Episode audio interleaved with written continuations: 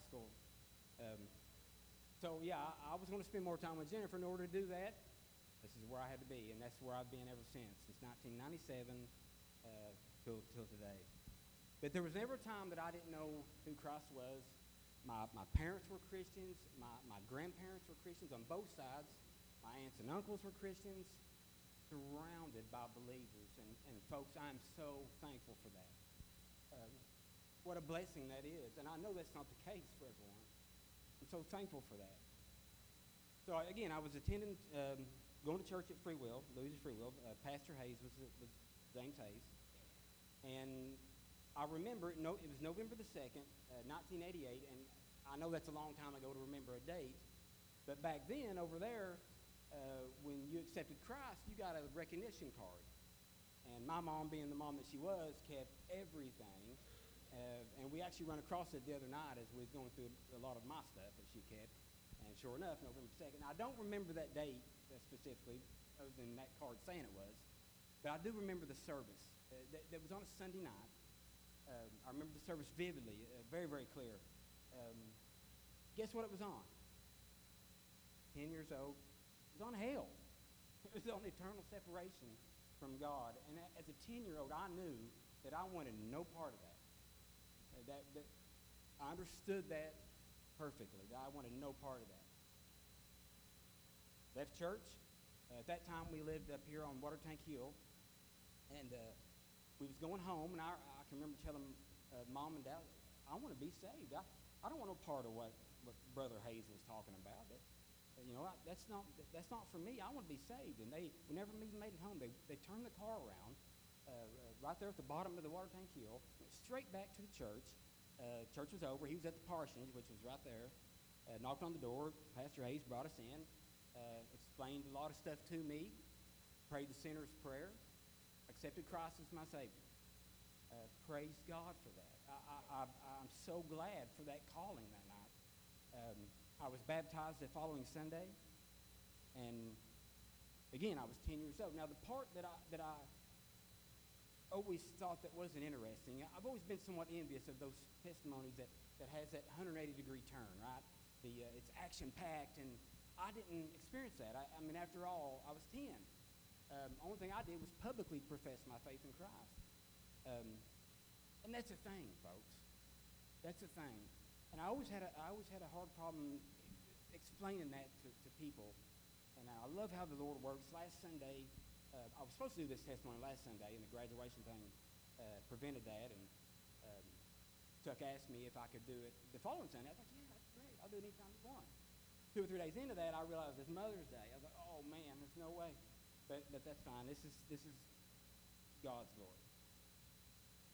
So I always had a hard time explaining that, and, and Chuck really said it best. I, I, I appreciate that. And, and, and what he was talking about was so many people come to know Christ because of God's wrath, right? Because of fear.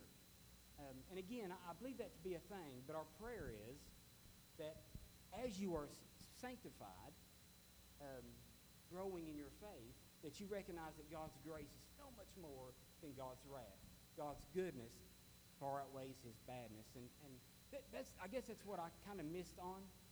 Um, fast forward now to 2012, keep that date in your mind. Uh, life happened. Um, again, you know the church history. I, I arrived here um, with Jennifer. I was attending church in 96. Uh, we fell in love. We, uh, we, we both went to college. She went to be a radiologic technologist. I think that's a fancy word for x-ray tech. And I was a welder, graduated Mayo, and I went straight to the pipeline. Um, my brother-in-law and sister met. He was my boss. Um, that was in 97, 98. Uh, we got married in 2000. Uh, we had our first child, Kirsten, in 2003. We had our second child in 2006, Kara. Uh, we also started a company in 2006, which, if anybody has done that, that, that is a trying time. Um, and we was also building our house. So you take all that, and that, it, was a, it was a disaster. All the way to 2012, right? You could go on and talk and talk about that, and I don't want to bore you with the details, but life happened. Life had happened. And to be honest with you, I had the world by the tail. Seen any problems yet. Um, 2012 came. Um, I, hindsight's 2020. I, looking back on that, from this is 20 years, guys, 20 plus years, 24 years of being stagnant. And if you can't tell where God is in your life right now, He's not where He should be. And that's the case. I, I can't tell you one instance to where God was first in my life throughout those 24 years. And believe me when I tell you, it's embarrassing for me to say that. Standing where I am today, I'm ashamed of that. Thank God for His patience and grace. 2012 came. I knew something wasn't right. Um, 2012 was significant for me because that was the year that we had the tornadoes. Uh, in March, um, annihilated this county. Uh, the Lord seeing fit uh, that me and Junior and Dad, we, um, we had uh, work was slow. We had some heavy equipment and some men, and we got to go out to Chapman, which is actually Mom's home place. Uh, that that whole area had been destroyed, and that was the first time that I got to serve in that capacity, um, alongside with this church, with, with, with Brother Mike Ellis and, and, and Jennifer. Him, both of them had, had it was disaster training school. Um, it was just a special time, and I got to talk to people uh, about my story, right? I got to tell people about Jesus. And I'd never really done that, especially in that capacity. Um, remarkable how easy it is to talk to someone about God when the world's been turned upside down. And, and that's what was going on. And I appreciate that opportunity.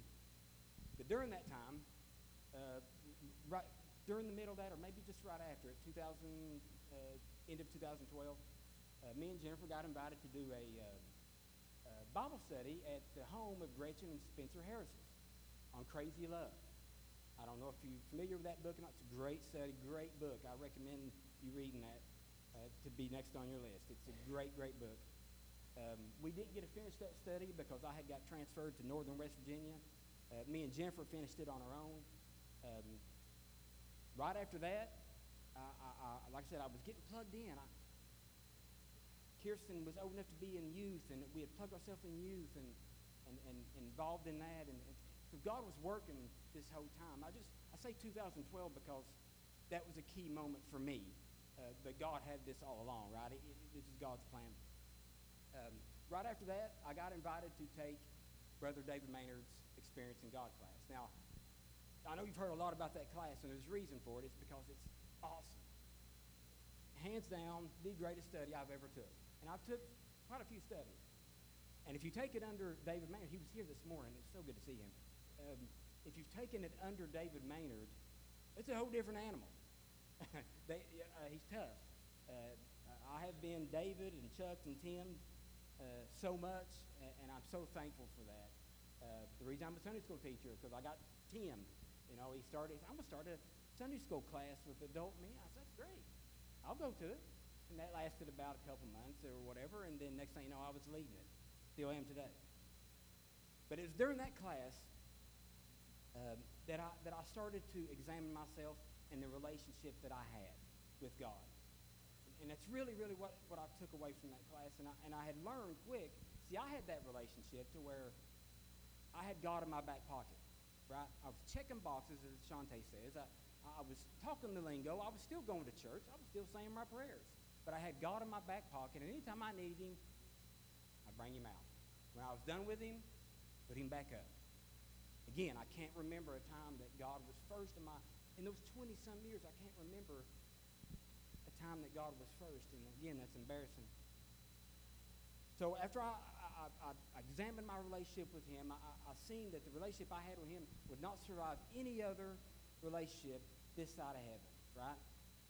if I only showed Jennifer um, love and attention when I needed her, those of you know Jennifer, that would not last. Okay? It wouldn't last for a week tops. I was doing it God for 24 years, 20 plus years. That hit me hard, very, very hard. I rededicated my life. I started, uh, little did I know, looking back on it, that I was already getting plugged in. I was already getting involved. And after I had rededicated my life, during that class, the next question was, well, how do I do that? Again, this is you're talking to a guy that never missed church. Going to church was the law. Okay? You didn't miss church. If I wasn't at church, I was in the hospital. If we was gone away somewhere, we went to church there. We was on. Chuck can attest to that. Uh, I'm, I'm thankful for that. But it was the law. So that's the guy you're talking to here. Okay? And I didn't know the next step. 20 some years, I didn't know the next step. During that class, talking to Brother David, what is the next step? Prayer. Let's pray about it first. That's what we're going to do first. We're going to ask for the Holy Spirit first. Okay? Second thing is this irreplaceable. Immerse, saturate yourself with this. That's how you are, get that relationship with God. I, the Bible study we're doing now, uh, Tim Challies, he said, uh, I don't need the Bible to know that there is a God, that God exists, but I need the Bible to know God, and that, that's as good as I can say it. Saturate, immerse yourself. It was during that time that I started my personal study with God. Irreplaceable. If you're not doing that, that starts today. Make that commitment. It's irreplaceable. It has to be done to have that relationship with Christ. Please do that. I beg you. Now, the relationship I had with Christ for them 24 years was no more than lukewarm. That really is the best term uh, uh, to use for that. Uh, I was the church of Laodicea uh, that, that, that John wrote the letter to in Revelation. And, and we know how that turned out. Uh, Christ told him, said, because you're neither hot nor cold, I vomited you, translation, some translations, I spewed, I spewed you out of my mouth. Dangerous place to be, and I recognized it, and it hit me like a ton of rocks. So, yeah, I really haven't looked back since then, since that class, since I, I examined myself and rededicated my life. Um, both my kids are, uh, uh, well, one's in college now. She's out of youth, but, but uh, Kara's still in youth. Me and Jennifer plugged ourselves in. We started going to mission trips. Um, get involved, folks. Get involved. Um, before I close, and again, I could talk about this all day because I won't bore you with the details, but I love talking about it because it is a great thing and it does glorify God and it's not about me, it's about Him. But a few things that I want you to get. If you haven't listened to anything else, listen to this. Okay? If you are saved, you are in this building and you are saved, salvation is the greatest thing that has ever happened to you. Okay? It's a miracle. It's an absolute miracle um, I take words with people that says we don't see miracles anymore. It's a miracle. You don't deserve it. Neither did I. But God's grace, right? Unmerited favor. I love that term. Unmerited favor. Number two, tell your story. You are saved. You've got a story. Don't be like me and think that, that God has since changed my mind of that because I have, I have come across people that can relate to exactly what I just told you. And I know that God has helped them through that because of that story. Um, you have a story, tell it. Also, if you're saved here today and you're examining yourself right now, or, or, or maybe you have, or maybe you're right smack dab in the middle of being lukewarm, fix it. Pray about it. Ask God to help you with it. Saturate yourself in, the, in His Word. That's the only way, guys. There's no halfway here. If it is, you're lukewarm. You're neither hot nor cold. And lastly, and this is the most important thing, and um, I, will always, you will not hear me speak from this platform that I don't talk about salvation. And if you are here today and you're not saved, today's your lucky day. Paul quotes in Isaiah and, in Corinthians, today is the most favorable day.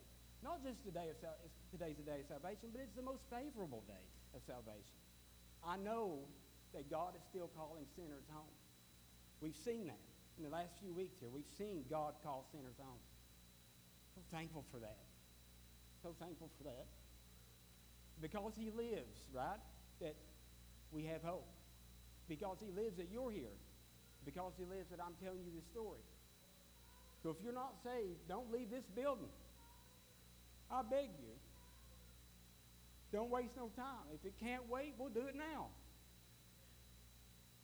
I'm sure Chuck would take care of that.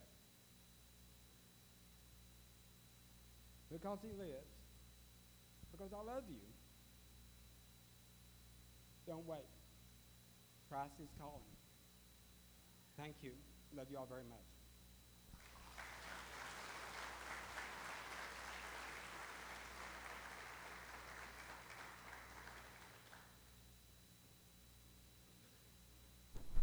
We're on there. Okay. Uh, it is blessed. I, don't you love testimonies? And hear that from people and share. This is what the good Lord has has done for me. Um, what God did mean made me forget my glasses sitting over there. John made me cry, and I was like sweating and snot was rolling and everything. Um, but I am so thankful today that we get to look into God's holy word. And as we begin on this Mother's Day, I, am going to continue in the book of James, but I think I believe I can make I can connect that and honor our mothers in the sense of that. Because one thing we know about our moms is that our moms have a tendency to be the most responsible people in our lives. Have you ever noticed that? I'm not saying dads are not responsible. I'm just saying Mother's Day is always more crowded at church than Father's Day. Um, so for some reason, um, that moms just seem to be more responsible in their lives because when you said, "Hey, mom," mom, mom, mom, mom usually responded in a positive way. If you said, hey, dad, dad, dad, you probably got, shut up. What do you want? You know what I'm saying? Uh, so that's probably the answer to that question. But my mom and your mom, they were the who taught us a type of responsibility. My mom was the chef. She was the one who was in charge of cooking, and you look at me, she did a great job. Amen. She, she really sold out. Uh, my, I made fun of my mom one time because she was she made goulash all the time. Anybody know what goulash is? That that's the tomato sauce and the macaroni and hamburger. Amen. I was in Hungary in Budapest one time and in a restaurant and I was starved to death and I was missing my mommy and I ordered goulash. Um, I got goulash and what I got did not honor my mother whatsoever. Uh, so who those poor Hungarian mommies are in bad shape is the only thing I got to know. But um, just don't do that. But she's the chef, she's the housekeeper, she's the resolver of conflict, she's a teacher, she's the chauffeur, she's the one who takes care of the laundry, she's the counselor, she's the finance manager, she's the health care provider. Um, she did not say rub some dirt on it. And um, she's the activities director. She's the one that was in charge of everything that was going on. What I want to share with you the moms are world changers. And this morning, if you're a mother, you have the possibility to change the world with that child that you're raising, with those children that you're raising. And you have done that and are doing that right now. Watching our moms should have should give us an understanding that we today have responsibilities. Responsibilities are understood, but what we see today is this there are more people dodging responsibility in the days of we're living in than are committed to responsibilities. And I believe that's where we're finding our problem right now. And the meaning is a responsibility is the obligation to perform the task, functions, or assignments. Responsibility is an obligation to perform certain functions and achieve certain and achieve certain results. What's happening today is this we see a majority of people dodging those responsibilities. Um, they're not accepting them as was given to them. And what happens, um, responsibility is actually the ability to choose your response. You and I get to decide what we are going to be responsible for and whom we are going to be responsible to. And we decide on that decision if we're going to fulfill the obligations that are, have been given to us or we're not going to fulfill the obligations that are given to us. It is our responsibility.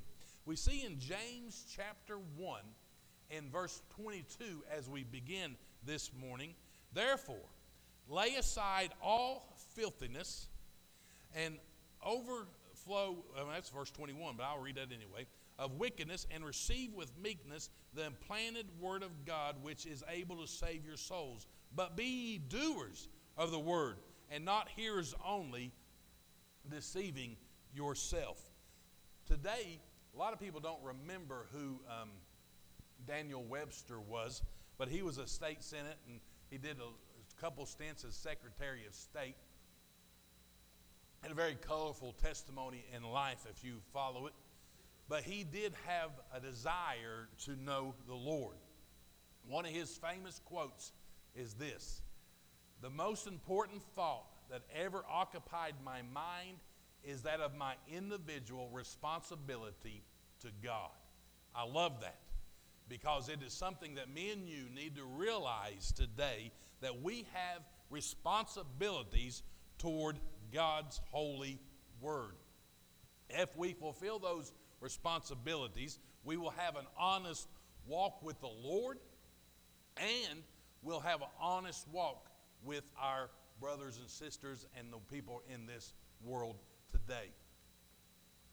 So we begin in looking in Scripture at three different things that we need in our life in James chapter 1, verses 19 through 27, that would make us responsible of having God's holy word in our possession. The very first one we're going to see in verses 19 through 21 is that the word of God must be accepted. The word of God that we have before us must be received. So let's read James chapter 1, verses 19 through um, 21. So then, my beloved brethren, let every man be swift to hear, excuse me, slow to um, speak, slow to wrath, for the wrath of man does not produce the righteousness of God. Therefore, lay aside all filthiness and overflow of wickedness, and receive with meekness the implanted word which is able to save your souls. James today calls the Word of God the implanted Word of God. And we, when we think of that word implanted word, that phrase implanted word, it should bring us back to the memorization of maybe when we were in vacation Bible school back in the day, in Sunday school, and they taught us the parable of the sower. Do you remember the parable of the sower, the, the four different types of soil that was given? God's holy word is the seed, and our heart is the soil. And in those four different soils that are possible today, the first one we understand is the hard heart. That's the one with the ground that was so hard and so walked upon and so trodden upon that when someone threw a seed down on it to be planted, it ricocheted off of the hard dirt and did not get implanted so they nothing grew there and there was absolutely no fruit. So the hard heart does not accept the seed and it gives absolutely no fruit. The shallow heart is that emotional sense that has absolutely no depth it goes a little bit into the soil, but not deep enough to gain roots. And when the sun beats down upon that soil, within the shallow soil, the seed is burnt up and the roots die, and it bears absolutely no fruit whatsoever. That's someone who had an emotional understanding about Jesus, but never actually believed upon the Lord and Savior Jesus Christ. And in the third soil, we see is that crowded heart, that crowded soil that is completely filled with thorns and weeds and bushes and stuff, and nobody has any room to grow because of all the weeds and the sin that's in there. So the crowded heart is overtaken by sin and pushed out, and there's absolutely no fruit that is grown out of that seed. So in the hard heart, no fruit is grown. In the shallow heart, no fruit is grown.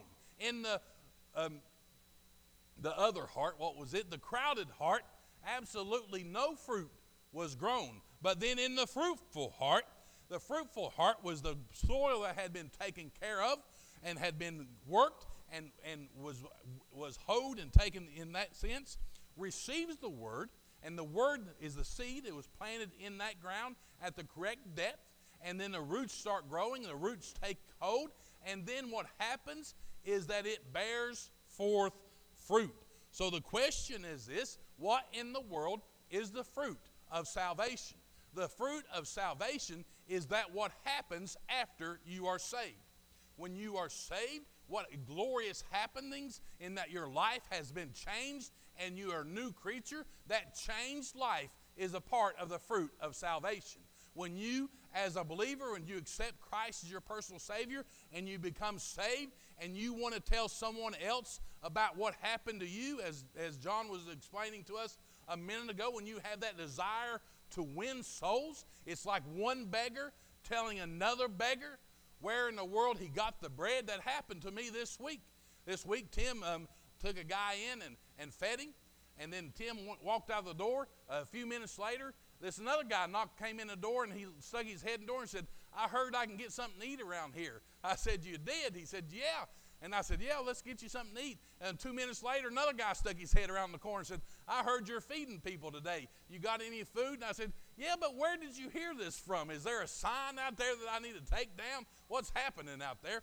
And they said, No, so and so told us um, that you had some food to give out. You know what that is? That's one beggar telling another beggar where he got the food. You know what? That first guy could have kept the story to himself and said, That's my honey hole. I ain't going to tell nobody about it. I ain't going to share it with anybody. I'm just going to come and take food there. But you don't know. He was eating, and someone said, Where'd you get that? He said, Well, I got it down there at the church. You need to be able to, when you, the fruit of your salvation is being able to say, God saved me. And someone says, How in the world do you have that joy in your life?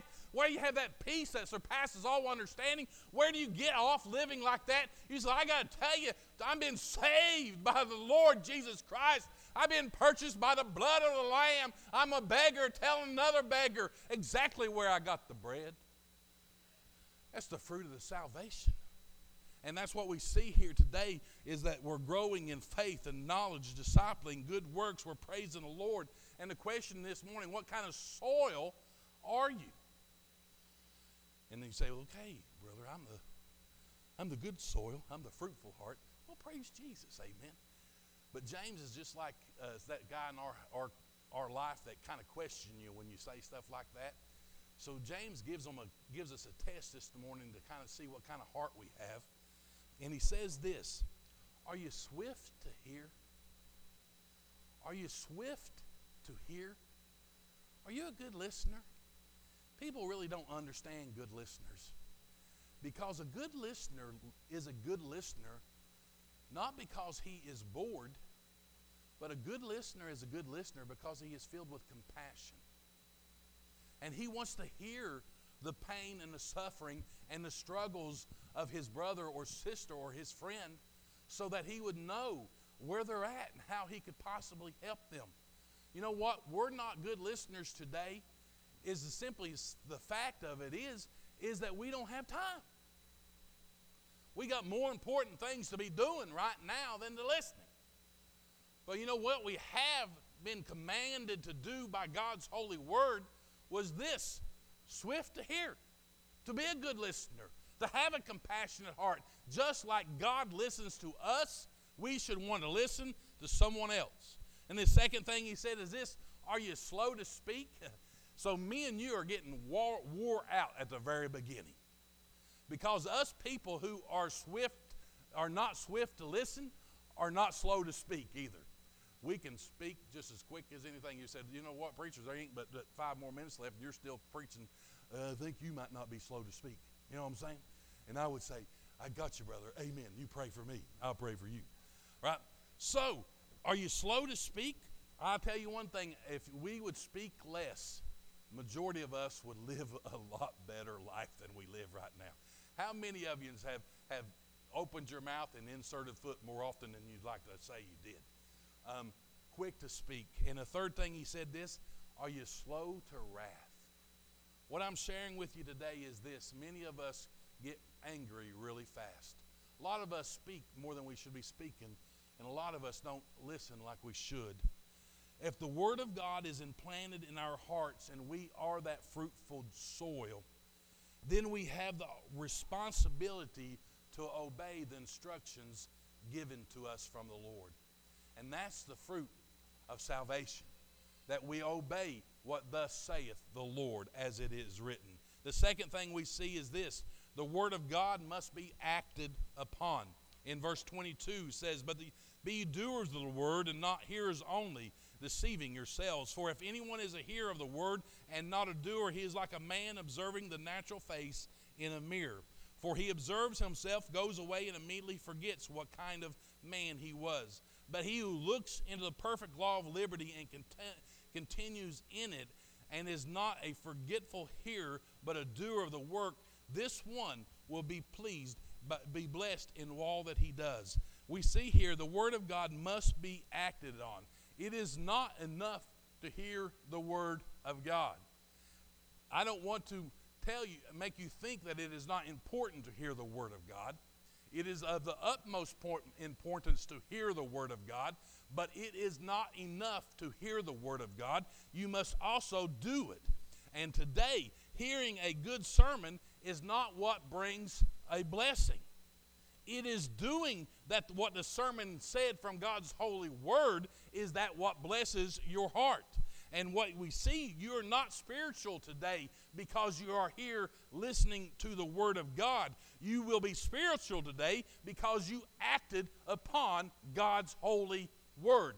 It is great that you are here to hear, and that's where we should be. But also, you must not only be a hearer of the Word of God, but you must also be a doer of the Word of God. The Word of God is like a mirror it is an examination. This morning, many of us looked into the mirror before we came here this morning. Some of you all did not spend a lot of time in that mirror, and it t- shows. I'm joking, right?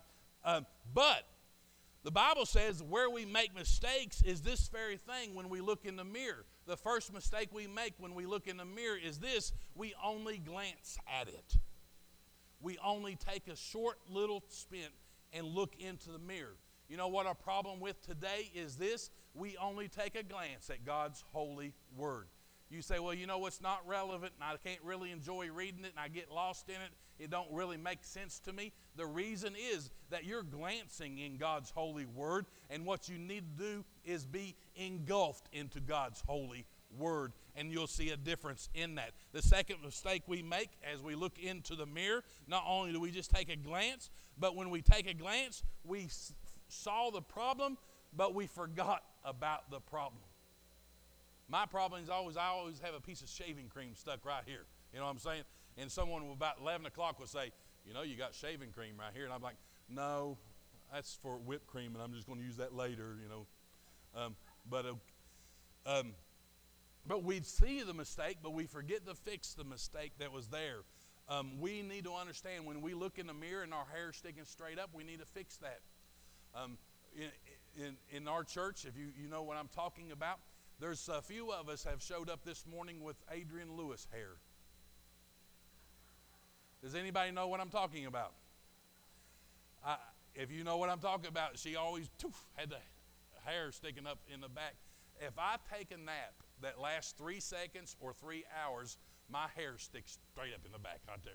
And, and it comes out, and I come to church and someone says, You got Adrian Lewis hair. And I'm like, If you look in the mirror and you see that, you say, Don't make fun of Adrian Lewis. You know what? In heaven, she is wearing me out right now. You know what I'm saying? So it's okay. I can do that. Um, but what we do is if you look in there and see what's wrong, if you don't fix it, you're still going to look the same way. People hear God's holy word and discover that which is wrong in their life, but they choose to do what? Just keep on going. We don't just hear the word of God, but we act upon the word of God. The blessings come in doing of the word of God. The third thing in closing is this the word of God must alter your life. Looking with me in verses 26 and 27. If any among you thinks he is religious and does not bridle his tongue, but deceives his own heart, this one's religion is useless. If you want anything to be known about you in life, it would not be that your spiritual life was useless. Pure and undefiled religion before God and the Father is this to visit orphans and widows in their trouble and to keep oneself unspotted from this world. The Word of God must alter, change your life? Religion is the outward uh, practice of the service of God, and pure religion means to practice God's word and sharing it. And he says simply what it is is to, to love the ones who do not have a father, to, to minister to and love and take care of the, of the widows, and to not be spotted by this world. We see today that we have a possibility of understanding that God's changes our life. His holy word does not remain does not allow us to remain in the same place we were before we heard it.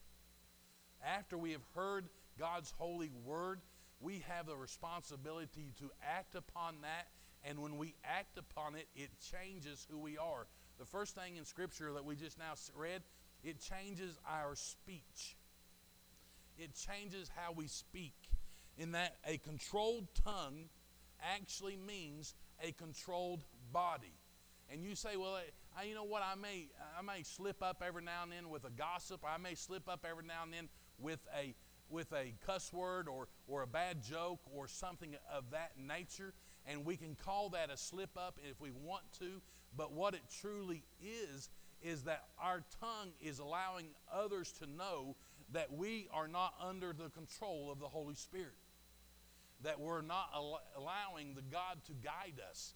And so, what we want to understand is when we hear the Word of God and allow that Word of God to grow in our hearts, it's going to change even how we speak. But not only is it going to change how we speak, it's going to change our service. It's going to change how we serve one another. Right now, many times we, we decide who we're going to help and who we're not going to help.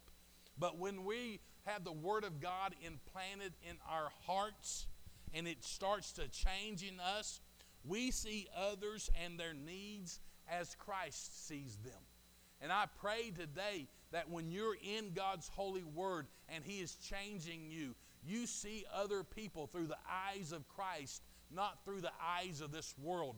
You see their need, how God sees their need. You see their problems, how the Lord sees their problems, and you have that desire to help them because God has helped you, and now He has given you that ministry of helps that you can serve that person as well. This week, I got the privilege of going to the jail ministry with four sweet people from our church I, Donnie and Bobby and, and Sheila and, and um, she said right there, uh, Melody. I, I, was thinking there a second. And I got to be a part of, of that ministry. And we got to see three baptisms, be a part of three baptisms. You know what? Other people look at those inmates and say, you know what? They've had their chance and they blew it. But then other people have the implanted Word of God in their heart and have that blessing at ministry and say, you know what?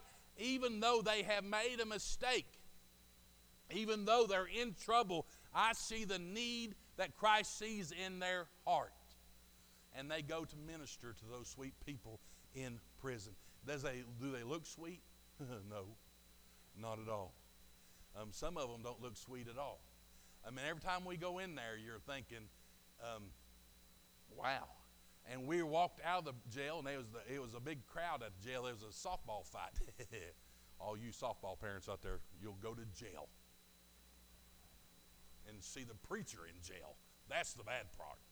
I come out of, we all, there was like six of us come out of jail last night, uh, Thursday night, and um, there was a bunch of people sitting in there, and I come out, I, whew, thank God we got out of that place. That was a long time. And I, they, one guy said, Well, you all look pretty good from just coming out of jail. I said, Well, thank you very much, brother. Amen. I mean, I, he, was, he was really impressed that we were such good looking people in jail. I'm like, Yeah, they arrest good looking people just like they arrest ugly people, you know. But what we understand is this is we need to learn to look at people the way and see people the way Christ sees them. And the way you do that is by God's holy word. And the third thing is this, and I want you to hear this when God alters our life, He separates us from this world. As a child of God, we are in this world, but we are not of this world. We are here to bring glory to God. This world today, listen, this world today needs us to refuse to let the world corrupt this world needs you to refuse to let this world corrupt it. They need to see you standing on God's holy word. They do not need you to look like this world. They do not need you to act like this world because everybody is living like this world and acting like this world. They need you to refuse to let the world corrupt you. They need to see Jesus Christ in me and you. Jeremiah chapter 17 and verse 8 says this They are like trees planted along a riverbank with roots that reach deep into the water. Such trees are not bothered by the heat or worried by long months of drought. Their leaves stay green and they never stop producing fruit. No one looks at a beautiful tree that's planted by the river that's huge and so majestic. And you can sit underneath it, maybe even sit on one of the limbs and fish out onto the river. No one looks at one of those trees and says, Now, what a jerk. I'm just tired of so many trees planted by the water. I just, that's just awful. We need to have more clear ground around our rivers. We don't need a place to fish. We don't need shade. We don't need beauty. We don't need all these things. There are some things we need today, but that's not one of the things we need. No. Nobody complains about a tree complains about a tree planted by the water. We're amazed at its growth, of its blessing, of its beauty. You know, today, the world is going to try to share with you that they're tired of born again believers standing up for what they believe in. The world is going to try to tell you that the church is hateful and nasty and grouchy and maybe even ugly. But what this world needs more than anything in this world is for you to be like a tree planted by the waters. That you refuse to let this world corrupt you. That you refuse to walk the way that this world walks. And you refuse to be like this world is. And what you want to do is not just to be a hearer of the Word of God, but that you would be a doer of the Word of God. This world needs you to act upon what you have heard from the Lord. And they need your life to be changed so that they can see Jesus Christ in you. Let's be that tree that's planted by the waters and be able to say is this, I shall not be moved. Now there's a lot of things today that we won't move on we won't budge on. I'm not going to eat a pizza with pineapple on no matter what you do. But that ain't going to change ain't nobody's life at all, except maybe the pineapple people. But you might have something you're not going to move on, but it ain't going to affect nobody. But what's going to change Lawrence County and Wayne County and Martin County and Johnson County, Elliott, is you not moving on the gospel. That you're standing firm and say, I resolve that I will not be moved. I believe in Jesus Christ. And I have decided for him, for me and my family, we're going to serve the Lord. That's how we should live. And that's how this world needs us to live today. I'm so thankful that we have roots in Christ, in that soil that we're in. So when the storms of life come, we will not be moved. That we can stand strong right there in the middle of that storm. We need people like that today. We're looking for people like that today that are rooted in Christ Jesus. Let's pray and ask God that we would be that. And if this morning if you've yet to believe upon Jesus Christ, I pray today is the day you resolve in your heart, yes, I'm going to follow, follow Jesus. Lord God, I'd ask that you would work in our hearts on this Mother's Day. What better day in the world, the most favorable day of the world, Lord, that we could believe upon you. And I pray for the one who's yet to believe, today would be the day of salvation. Lord, I pray for just like the one that, that John was ministering to, who's had you in their back pocket for a long time and pull you out when they need you, but never ever have put their, you first in their life.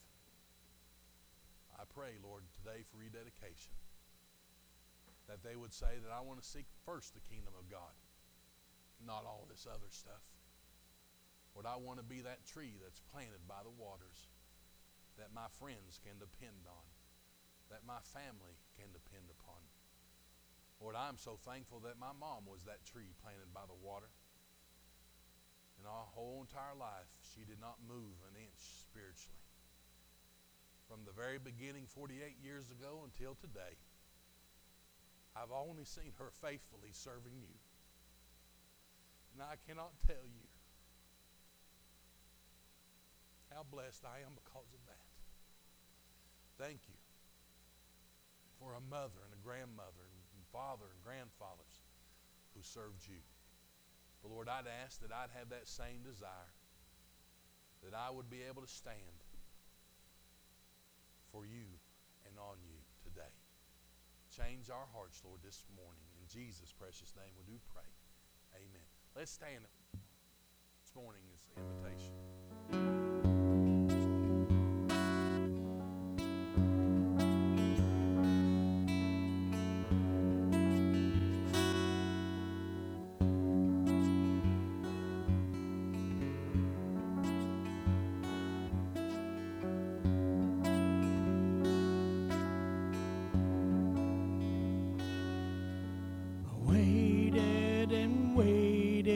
For God. He turned and he heard me.